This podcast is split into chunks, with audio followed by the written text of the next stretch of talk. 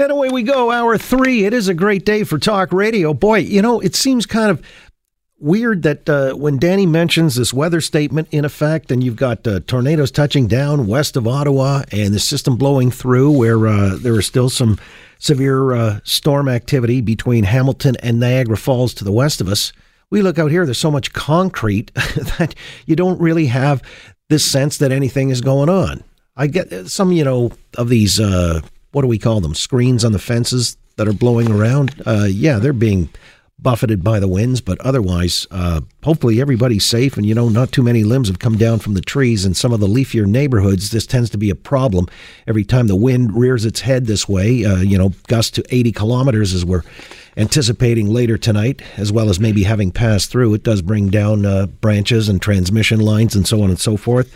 So we'll keep our fingers crossed and keep you posted should there be any other uh, stories that warrant uh, bringing to your attention. Now, one storm that blew through here earlier today uh, is of the physical kind. When we had the finance minister of the province suggest that uh, we're really in dire straits in Hawk to the tune of 15 billion. That's the deficit for the current year. The Liberals had misled us. They said we were pretty much uh, in balance, even though that had been in dispute with the Auditor General. You might recall their uh, auditing uh, statements were different than what Bonnie Lysyk had suggested, and uh, we tended to believe her, and now uh, we find out to what extent. A $15 billion deficit, that's added to a cumulative debt now in the province of $338 billion. This was Vic Fedeli er, earlier on the program, the Minister of Finance. The Liberals wanted to present a balanced budget found out they don't know how to balance the budget and didn't ha- didn't have a hope in heck of balancing, so they took debt, put it across the literally across the street from Queens Park into Ontario Power Generation, who's a, uh, one of our corporations, put the debt there and said, "Look, look how clean our books are." Yet the debt was hanging across the street. That's exactly what they did. Uh, it's called creative accounting. So, uh, and some might say it's cooking the books. But here we are. And uh, where this leads us going forward is the real question du jour. And we'll put it to Rocco Rossi. He's the president and CEO of the Ontario Chamber of Commerce.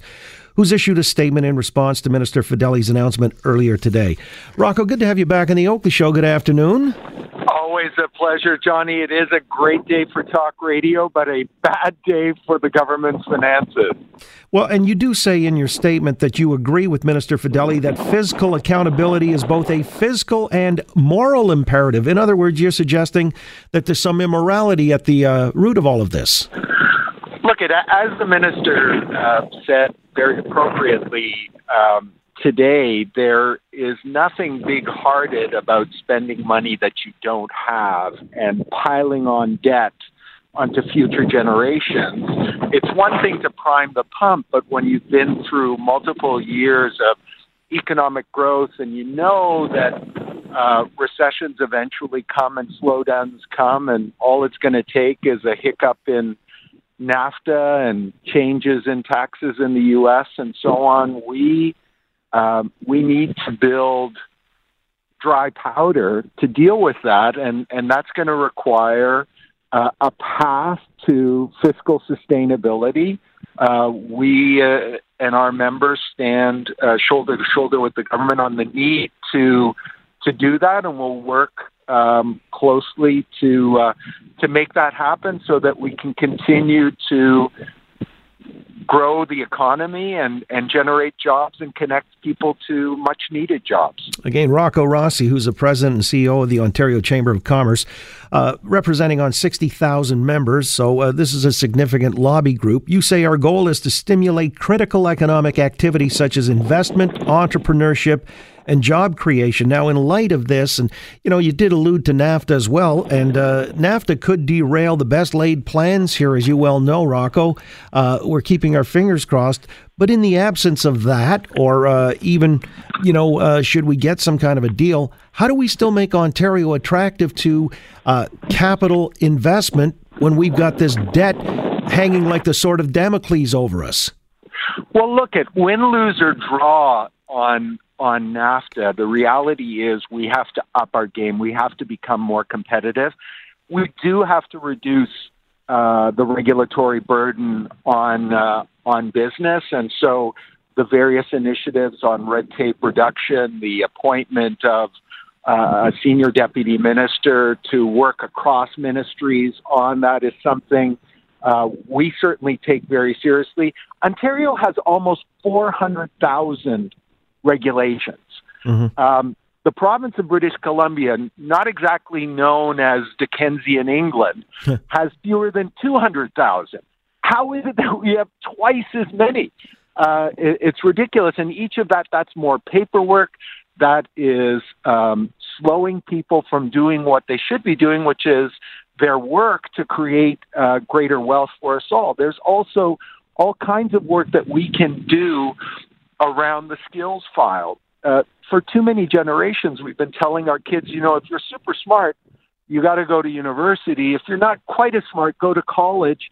And if you're a bit of a dummy, you should you should get into the trades. Uh, and the result of that is is my plumber can buy and sell me four times over, John. He's got a place in Scottsdale and Georgia Bay. He's running a multi-million dollar business, uh, and and uh, gets to choose the clients that he has. We have a crisis in skilled trades that we have to correct, and that we have to work universities, colleges, business, labor, the government together on.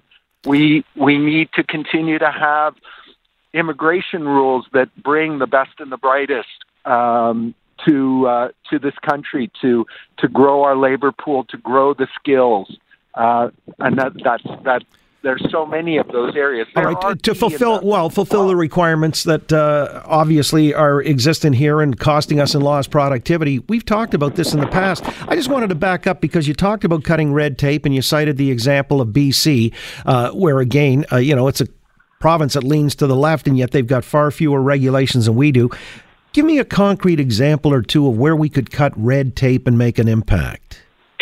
Well, uh, you know that uh, that uh, the Chamber of Commerce is on the record asking for the repeal of Bill 148. There are a whole host of additional regulations on the HR and scheduling side that are making it difficult uh, for small and medium-sized businesses, and that would be a tremendous step in the right direction. But there's there's so many there's so many others. I just heard the story the other day of a fellow uh, a farmer who's building out a, a barn and using the old regulations, which are still the ones on the books that predate uh, available air conditioning, he's being forced to uh, build a barn with 19 foot ceilings because you needed a certain amount of ventilation. Well, now uh, you could build uh, a much smaller, uh, much lower ceiling have air conditioning, deal with all of the ventilation issues in a modern situation, and yet you've got these rules in the books that are creating havoc. You know, and I've talked to developers as well. They say uh, before you can even put a shovel in the ground from the time that, you know, you first make your application, sometimes it can be as long as 10 years. Well, there's that. There's permitting uh, mines as well that are have similar issues. And yes, we have to put safety first. We have to ensure that uh, corners are not uh, are not cut, lives and health and safety are not put at risk. But uh, we have to get crazy things out of people's way if we expect the economy to continue to grow, and particularly when you're fiscally strapped, uh, as was clearly laid out uh, today. You want to find things that are not going to cost uh, money are going to cost a lot less and have a great impact. Well, you know, the other uh, bugaboo here uh, is what Donald Trump is doing stateside, having cut corporate taxes from, what was it, 39% down to 21. Uh, personal taxes have also been slashed. We're no longer a competitive environment, except that uh, we would have our dollar tank Conrad Black was talking about that in hour one. Take it down to, you know, like 65 cents to maintain competitiveness.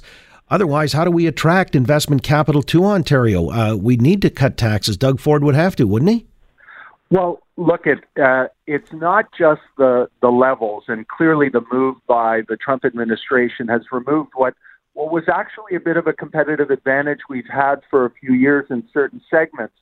But the real game changer, and it's something that uh, we at the Ontario Chamber, uh, our colleagues at the Canadian Chamber of Commerce, and now the provincial government um, is lobbying um, Minister Morneau, and that is that they've also added 100% accelerated depreciation on capital investment. So right. imagine, Johnny, you're a manufacturer, you've got operations in the U.S. and in Canada, and if you invest in new machinery, that's going to increase your productivity and help you grow and be more competitive in the rest of the world.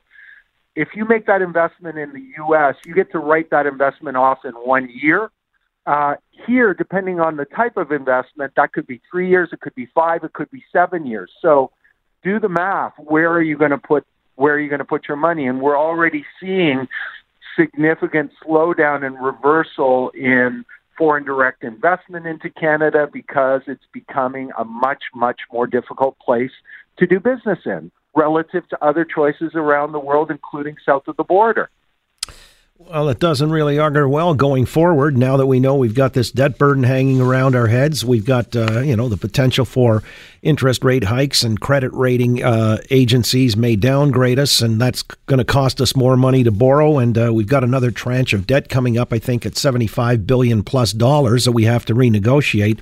Uh, says to me, we're probably continuing into deficit financing, aren't we?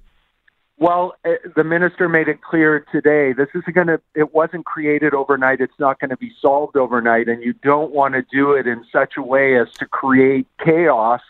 Uh, so it has to be done appropriately. He's talked about it being uh, done also in a modest manner, and and he he didn't give uh, any glib, quick answers on this because there aren't any. This is going to require all of us working together um, to make it happen. And we were optimistic. I mean, uh, you know, business guys, entrepreneurs, and gals. Um, they're in business because they are risk takers, and so we're going to take on the challenge, and um, together we're going to make it happen because this still is the greatest country on earth, and we just have to uh, have to do our part to make sure we get it to where we need it to be. Well, I couldn't agree with you more, Rocco. We've got to do our part here to make this a business-friendly environment because that leads to all boats rising with the imminent tide. Good enough. Uh, nice to get a snapshot of how you feel about it or your group, the Ontario Chamber of Commerce, uh, relative to the minister's announcement. Fifteen billion in Hawk and a three hundred thirty-eight billion dollar debt hanging around our heads going forward. So uh, We'll see what's in store. There's in to be due, my friend. Oh, there's some real heavy lifting to be done. All right, Rocco. Appreciate you joining us. Have a good weekend.